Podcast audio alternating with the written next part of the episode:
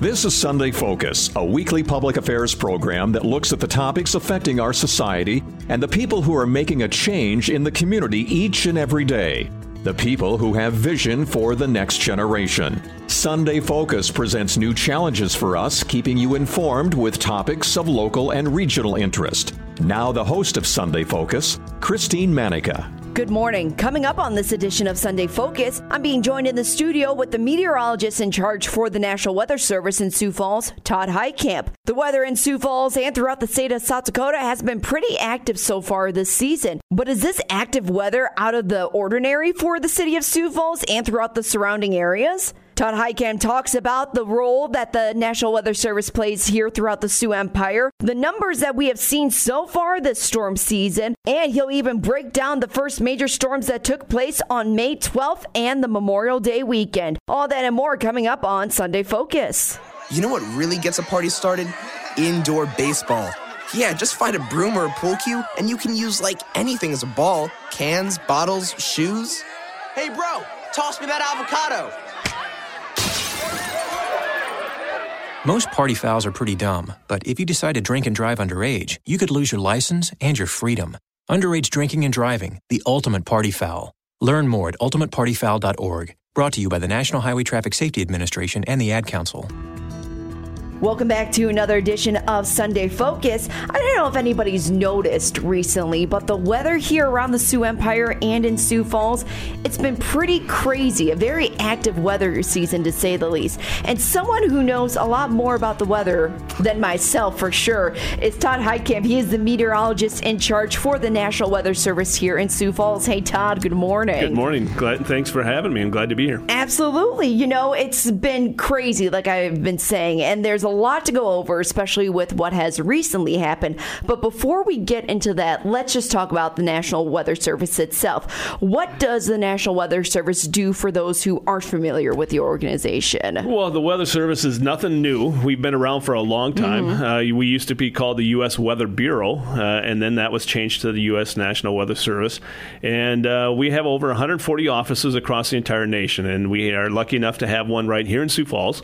Uh, the other two in South Dakota Dakota are uh, Aberdeen uh, and also located in Rapid City. And then the other ones around us are, include Omaha, Des Moines, and Minneapolis. And so, what these National Weather Service offices do is we provide forecasts on a daily basis. But the main reason why the National Weather Service exists across the entire country is to issue the watches and warnings to protect lives and property. Uh, it, you know, there's we're the only agency by you know mandated by Congress that can issue tornado watches and warnings. There's not another business or agency or station that can do that. We are the ones that are in charge of doing that. So that's why the National Weather Service exists. So, what's the role for the National Weather Service when it comes to the specific offices, say for Sioux Falls, for example? Yeah, each of the offices are giving what we call a, I'll use a technical term, a county warning area, meaning mm-hmm. the, the counties that we are responsible for issuing the warnings for. Here in Sioux Falls, we're responsible for 45 counties. We have a portion of four states Southeast South Dakota, Northeast Nebraska, Northwest Iowa, and Southwest Minnesota. So, anytime storms enter those, uh, those counties and they are severe, we are responsible responsible for issuing the warnings for those counties. And so all the counties across the United States are separated or divided out uh, to uh, uh, you know a National Weather Service office that is responsible for issuing those watches and warnings for those those counties. So how did you get involved with the National Weather Service, Todd? Describe your position, the meteorologist in charge. well, like I mentioned, uh, th- you know that title, fifty cents may get you a cup of coffee, but that's going to be about it. But you know, it's one thing. I grew up in Adrian, Minnesota. You know, which is a town 30 miles east of here. And uh, I knew in the fourth grade that I wanted to be a weather forecaster. Uh, I grew up watching Dave Dedrick and Ken Hirsch, the two uh, icons of uh, Sioux Falls weather t- uh, on TV stations uh, here a number of years ago. And, um, you know, went to school at the University of Wisconsin, got my degree in meteorology, and my love for weather continued. And I wanted to be, you know, I have a face for radio, as people say. And so I didn't want to be on TV. I wanted to be where things were happening on the ground floor of issuing the warnings and and really trying to make a difference. And so that's where uh, it led me to the National Weather Service. I've been in the Weather Service now for 35 years. Uh, I've been here now in Sioux Falls since 1994. Mm. Uh, before that, I, I was in Denver, Colorado. But again, the reason why I'm with the Weather Services. I wanted to come back to Sioux Falls to really, hopefully, make a difference, put a face to the name of the National Weather, uh, face to the National Weather Service, and also, you know, change people's attitudes on, uh, you know, what they can do to protect themselves when it comes to storms. We, I think we've done a pretty good job of that over the, the years. I think we still have a long ways to go, mm-hmm. uh, but the National Weather Service uh, is the place that, honestly, I get to do my hobby as my job. I love doing my job uh, and being in charge. Uh, I, am in charge of a great bunch of men and women out at the office that love doing the same thing that I love doing. Uh, that they're in it not not for the notoriety. They're in it to keep people safe, and that's uh, really what it comes down to. 35 years. Wow. Yes, I feel that old. Uh, after after the past couple of weekends, it's really starting to take a toll. But yeah, 35 years, and so. It's uh, I've always been known as the weather guy, and yeah. uh, you know, sooner than later, retirement will be coming my way, and we'll decide what the the next uh, chapter of my life will be. In those 35 years, what's probably the craziest weather pattern you've experienced? Whether it's here in the Sioux Empire in Colorado, what you've mentioned. I've been on, uh, you know, I'm one of the three tornado experts across the entire country. Mm-hmm. Uh, the other ones have retired and moved on, and uh, I've I've seen many tornadoes in my lifetime. I have seen many uh, towns that have been ravaged by tornadoes afterwards. Uh, so I would say since I've been here in Sioux Falls, the and, well, honestly, in my entire career, probably June 24, 2003, uh, the day of the Manchester tornado when we had 67 tornadoes um, in one day, yeah. and actually an eight-hour period. That was probably the craziest wow. Uh, moment of my career. Uh, we've had other ones, but uh, that one that one definitely stands out. Oh my gosh. I mean, just to, I remember as a kid, I was always interested in the weather, and the running joke was, oh, you're going to be a weather lady. Yeah. No, I was scared of, of storms like tornadoes and stuff like that. So when you saw your first one right up close, were you like, wow, this is what I worked for? Yeah. I mean, first tornado that I seen, uh, I can remember that uh, when I was uh, still a teenager in Adrian. And so I was, was not in the business at that point in time. But what got me interested in weather was lightning because I just, mm. I'm still to this day is fascinated. I'm fascinated with lightning. But when I saw my first tornado after working with the National Weather Service, uh, yeah, and that's what it really came down to. But I think one thing that really hit home for me was the first tornado warning I ever issued uh, as a, uh, an employee of the National Weather Service was in Waterloo, Iowa, mm. and I remember uh, sitting at the radar issuing the tornado warning, going home thinking, "Yeah, Todd, you did it. You did a great job. You issued the first tornado warning." And then on the news, I found out that uh, four people had lost their lives mm. When they heard the tornado warning being issued they got in their vehicle, the two grandparents and their two grandkids got it in their vehicle and left the safety of their own home mm. to avoid the tornado. And the tornado hit their vehicle and killed all four. Mm. Uh, that brought reality back to me at that point in time and said, We have a long ways to go. We can issue the warnings, but we still need people to listen to them. Absolutely. You know, there have been a lot of questions surrounding the recent weather activity. It's no surprise being in the Midwest, you're going to see a lot of chaotic weather. And, you know, would you say this has been the most active weather season so far for Sioux Falls and the surrounding areas? Uh, no, not not at all. I mean, wow. we've, we've, we've issued more warnings than what we have in the past couple of years, and probably since 2004, I think that was the highest number of warnings that we've issued. So we've we've had more active springs than this before, uh, but I think we've had some uh, stronger storms uh, earlier on in the storm season than we've ever had before, uh, and especially wind uh, events like what we saw uh, earlier in the month of May. Mm-hmm. Uh, so you know those types types of events stand out, and there's no doubt about that. But as far as active severe weather season, you know most of our severe weather season is from the first of May to let's say the first part of July. so this is pretty much on par as far as the the number of storms, but the severity is definitely up there as far as non tornado events. Break down the numbers. So, how many severe weather warnings would you say have been issued so far this year? Rough estimate. Yeah, over I would say about 100 and well, over 175 roughly. You know, and so it's the highest number that we've issued since I mentioned uh, 2004.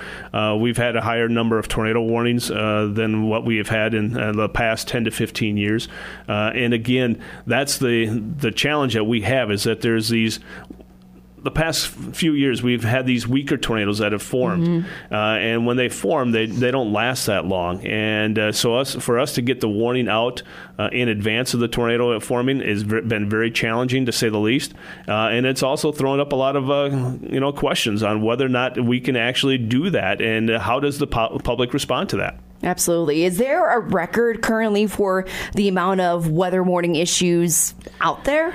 Uh, well, I, well, there's the highest number. I don't know that off the top of my head, Christine, at yeah. this point in time. But I will tell you that uh, you know we're a ways away from that because. But again, we still have a large chunk of our severe weather season yet to go. We're yeah. only talking about the first uh, two, you know, first week or two of uh, June. Uh, so we still got some time to go yet, and uh, you know, ho- I'm hoping for a much calmer remainder of the summer. but you know, around here we go from winter to summer real quick, and that's what happened this year. Absolutely. Now, now, typically, how many warnings could be issued a year? Again, another rough estimate. Yeah, on average, you know, I will tell you, on average, we see about 20 tornadoes, and that's mm-hmm. confirmed tornadoes. So when we're talking about tornado warnings, it could be, let's say, 40 to 50, something like that. And then uh, uh, severe thunderstorm warnings, you're probably talking on average 150, somewhere thereabouts. But uh, again, no, that's just a rough estimate if you are just listening to us, I'm being joined in the studio with Todd Heitkamp. He is the meteorologist in charge for the National Weather Service here in Sioux Falls. Now, one of the first major storms that took place here we go. The first one, May 12th. Not only did this storm affect Sioux Falls, but it affected the entire eastern portion of the state, which is almost unheard of in this day and age. Uh, there were a couple of names being thrown around what the storm actually was. Some were saying it was a derecho, and others were calling it a haboob. Yeah, haboob. Yeah, yeah, so let's talk about each of these storm systems. What are they? How are they alike, and how are they different? Well, you know, I was actually one that uh, I sent out a tweet saying that this looks like a haboob coming yeah. towards Sioux, Sioux, Falls. And what a haboob is is basically a dust storm, uh, a windstorm that's picking up a lot of dust, and as it's advancing to you uh, towards you, you can't see anything behind it. It's just a, a large dust cloud, and very common down the southwestern part of the United States and also in the Middle, Middle Eastern countries.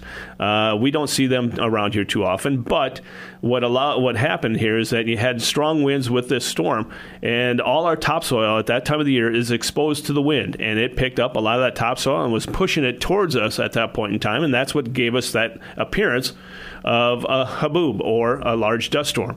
Uh, we now call it a derecho, and we don't call it a derecho ahead of time. We uh, we wait after the fact because there's criteria that it has to meet before it is classified as a derecho, and it has to be you know 80 plus mile an hour winds, and it has to be over a four to five hour time frame. That storm has to last that long. Mm. Uh, so that's why it's uh, you know it wasn't called that that day, but it was has since been uh, determined uh, and labeled as a derecho.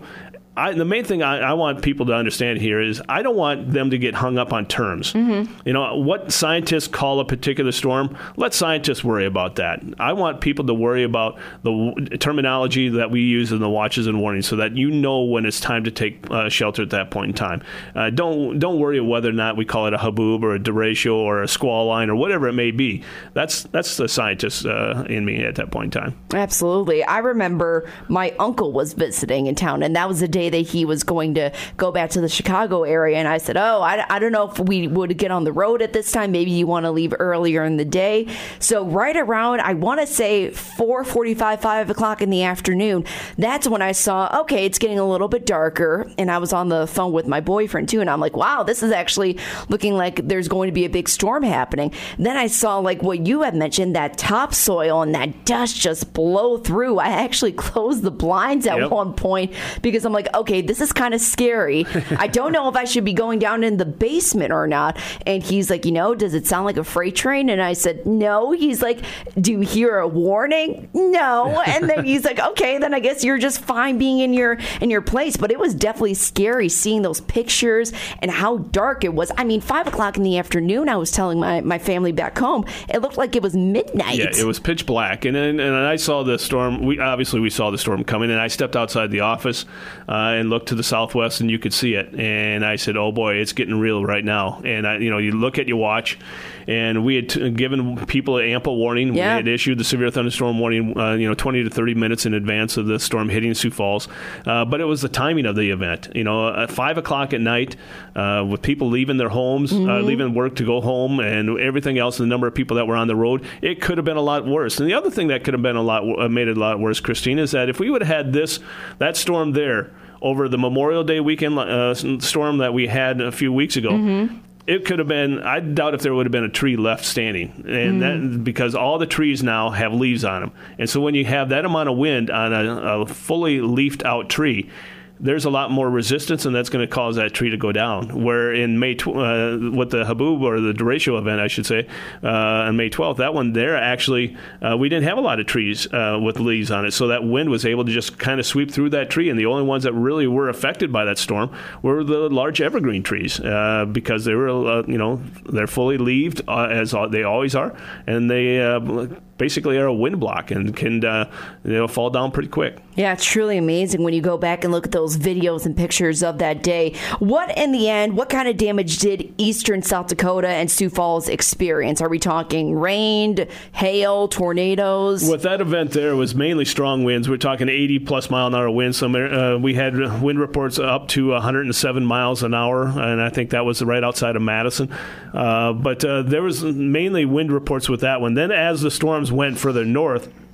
You know, the, the main storm went to, into western Minnesota, and then more storms developed uh, across uh, northeastern South Dakota, and they spawned tornadoes. Uh, the one town, tornado, the town that was hit by the tornado was uh, Castlewood, and everyone was familiar with that. So they kind of transformed as they moved into northeastern South Dakota. But around here in southeastern South Dakota, southwestern Minnesota, it was mainly all strong straight line winds. So, officially or unofficially, what would you call this storm as? Officially, it's called a derecho. Uh, in layman's words, strong straight line winds and, and 80 plus miles an hour. That's uh, that was is what was responsible for the majority of the damage. You know, this storm system in particular, it raised a lot of questions in regards to the tornado sirens and ways to stay up to date with the weather. What did the National Weather Service do in order to keep everyone up to date with the latest information? You know, the, well, let's put it this way. I mean, I, I mentioned it in our news conference shortly after that uh, storm event that if you did not know that severe storms were possible that day and did not know that that storm was coming, I want you to really check yourself. Find out really what you were doing, what how you can better gain access to weather information because we were talking about severe storms uh, that day 2 to 3 days out in advance uh, saying that these this was going to happen. And then like I said as uh, things were unfolding we issued a tornado uh, tornado watch at that point in time uh, and the severe thunderstorm watch telling people that uh, this is a particular dangerous uh, situation. And uh, then we issued the warning saying that 80 plus mile an hour winds were going to hit the city of Sioux Falls. So uh, people should have been aware of that. And uh, you know, and I, I really start to shake my head when I hear people that were standing outside looking at this thing. You know, yeah, you want to, you're curious because you've never seen it before. I, I get that, but uh, when you're talking about 80 mile an hour winds hitting you, that's you know that's like an EF1 tornado, uh, and so people need to be aware of the danger that winds pose.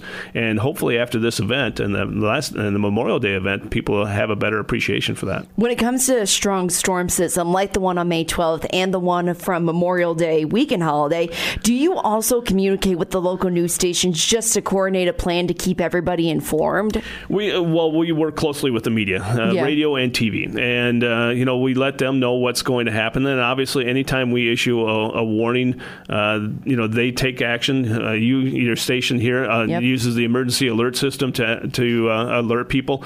Uh, TV stations will also go on air uh, at that point in time and let them know that we've issued a warning, and then uh, use their visual. Uh, communication techniques to let them know, uh, you know, where the storm is at and where is it going. Since the tornadoes in 2019, there have been a lot of questions surrounding the use and the proper use of the tornado sirens. Can you explain the difference between those tornadoes that happened in 2019 to what transpired on that day in May? Well, on May 12th, uh, we did not issue a tornado warning, so the sirens were not going to be activated. Uh, we don't, we do not activate the sirens. I'll make sure people understand that. That is done by local authorities uh, in the city of Sioux Falls, and I'm not going to speak on their behalf, but their policy is that they do not activate the sirens uh, for anything other than tornadoes. Uh, so when we issue a tornado warning, such as what we did for 2019, uh, those sirens will be activated. If we issue a warning, a tornado warning for any part of the city, all sirens in that city of Sioux Falls will be activated. And so when you hear them, you need to take action. But people have this false idea, you know, you're going to hear those sirens no matter where you're at. Those sirens are outdoor sirens. They're mm-hmm. made to warn people that are outdoors to get them inside to find out more information. If you're at home, especially like the, uh, you know, on both events, uh, May 12th, but also during 2019, that was when a lot of people were in bed. You're not going to hear it, number one, because you were maybe asleep, but mm-hmm. number two, uh, with the wind that's going at that point in time, that's maybe carrying the sound away from you. Uh, so again, you have to have multiple methods to receive that warning information. You, you need to have the a weather radio, commercial radio, commercial TV, you know the uh, outdoor warning sirens and then also your phone uh, uh, again all tools that you can use to make sure you hear that uh, word of warning and I believe with those sirens, that's normally in a 10 mile radius. If a tornado, say, is in the city of Sioux Falls within 10 miles away, that's when the sirens would usually go off, correct? Well, I can't answer that completely because mm-hmm. that, that's going to be a city of Sioux Falls question. But like I said, I, all I can tell you is that when we issue a warning, we draw a box of where that storm is located and where that storm is go- expected to be traveling towards. If any of that box hits any part of the city of Sioux Falls, then the sirens will be activated for any tornado warning at that point in time. If you are just listening, Todd Heitkamp with the National Weather Service here in Sioux Falls, he's joining me in the studio to talk about all the severe, crazy weather that we've been experiencing. Now, with the latest storm system that happened Memorial Day weekend, that also raised some questions, believe it or not, um, about the alerts on their phone. Now, I did receive a re- alert for the phone on May 12th, but this time around, I didn't. But the tornado sirens those did wake me up. So again, this just adds more questions for people. Why did some phones go off and others didn't? Yeah, you know what you're talking about is the uh, wireless emergency alert system. Mm. Uh, every phone is equipped with that. Every smartphone has that system, and for some of you, you may actually have that uh, feature turned off.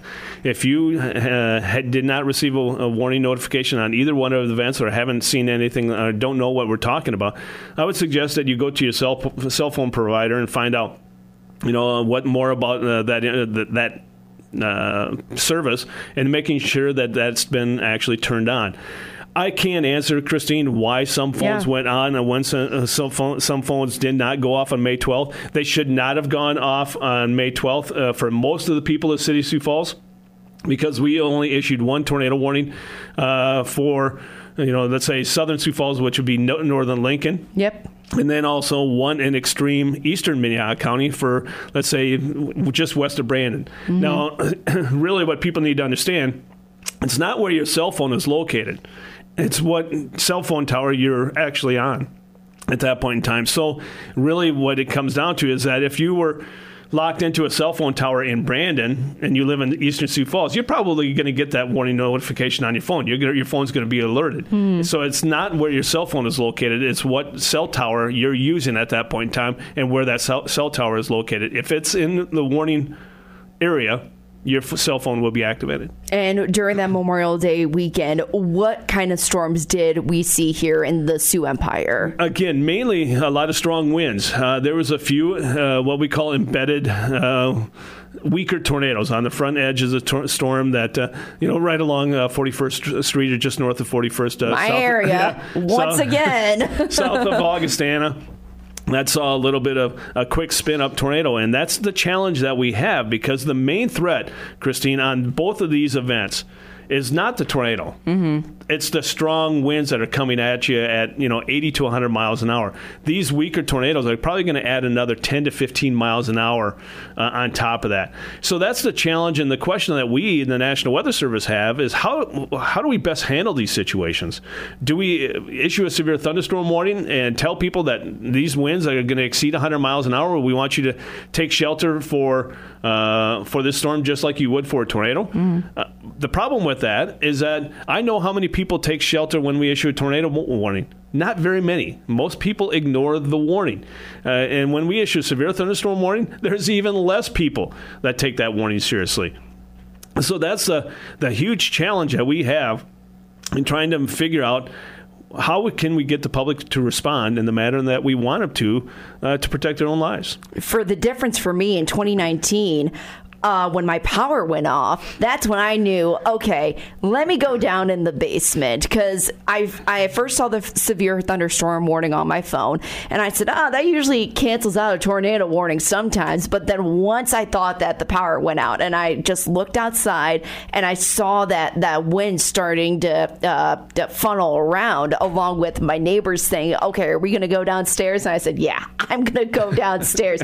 and this time around, hearing the tornado warnings my boyfriend, his first tornado, he shot up. He's like, okay, what do we do? What do we do? he forgets his shoes going down the stairs. And I just said, you know what? Next time you just got to remember your shoes. He's like, there's going to be a next time. And I just said, well, yeah, this is the Midwest. This is this time of year. So besides what we've already have seen, Todd, what else can we expect to see throughout the summer? Well, let me back up a little bit here. I, I think you're hitting on a key point, Christine, is yeah. that where we talk about people don't listen. They hear the warning but they don't take action. Mm-hmm. What they wait for is some visual confirmation of what's actually taking place or confirmation from a reliable source, such as a mom or a, a relative yeah. of some sort saying, hey, you better get to shelter. It's coming your way. Mm-hmm. That's the problem that we have is that people they don't believe us. And so yeah. they, they, they want to have a second confirmation one way or another, whether or not it's your own eyes or someone important.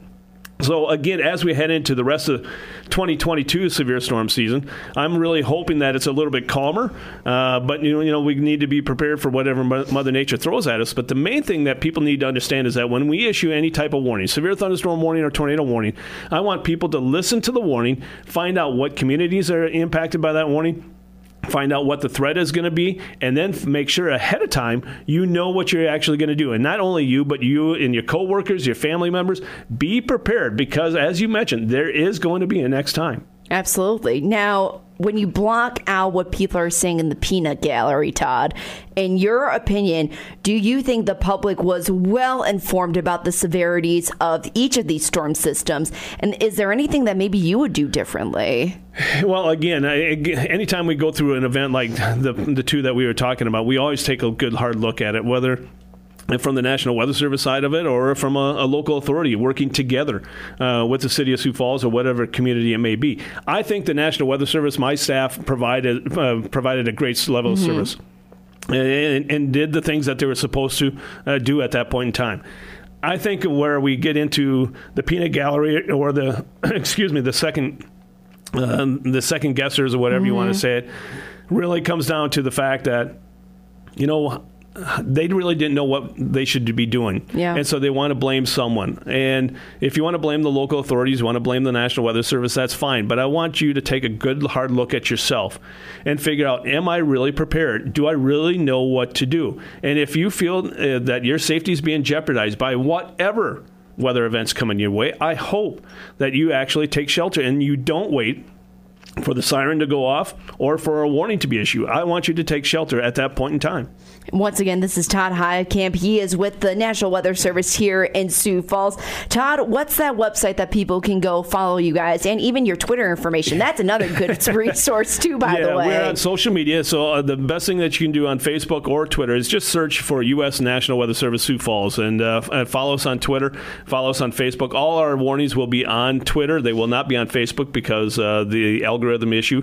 Uh, but then also our website is weather.gov forward slash Sioux Falls. It's another great way to stay up to date with the forecast. Uh, but as far as warning information is concerned, I would recommend Twitter at that point in time. And make sure, uh, when you're talking about social media, you follow a credible source. Mm-hmm. Do not follow these fly by night uh, chasers or fly by night, whatever it may be. Follow a credible source such as your local media station, uh, the National Weather Service, local authorities, but make sure it's credible. All right, awesome. And Todd, in the break of all this weather, I hope you enjoy some fishing too. I hope I do too sometime soon, hopefully. All right. Thanks for joining us, Todd. You bet. Thanks for having me. All right. We'll be back. Here's a news flash for you. More than 70% of fatal crashes in South Dakota happen on rural highways and local county roads. Hi, I'm Trooper Whitaker with the South Dakota Highway Patrol. It is important to wear your seatbelt whether you are headed to the farm or whether you are headed to the city. Seatbelts are one of the best ways to protect yourself while driving. Always wear a seatbelt. Don't skip the click. This message brought to you by the South Dakota Highway Patrol and Results Townsquare Media. I'm Christine Manica, and you've been listening to Sunday Focus. I'd like to thank Todd Heitkamp from the National Weather Service in Sioux Falls for joining the program today. Once again, if you have any questions about the weather here in Sioux Falls and throughout the state of South Dakota, you can always visit the National Weather Service's website and follow the National Weather Service on Twitter for the latest storm warnings and updates. Join us again next week for another edition of Sunday Focus.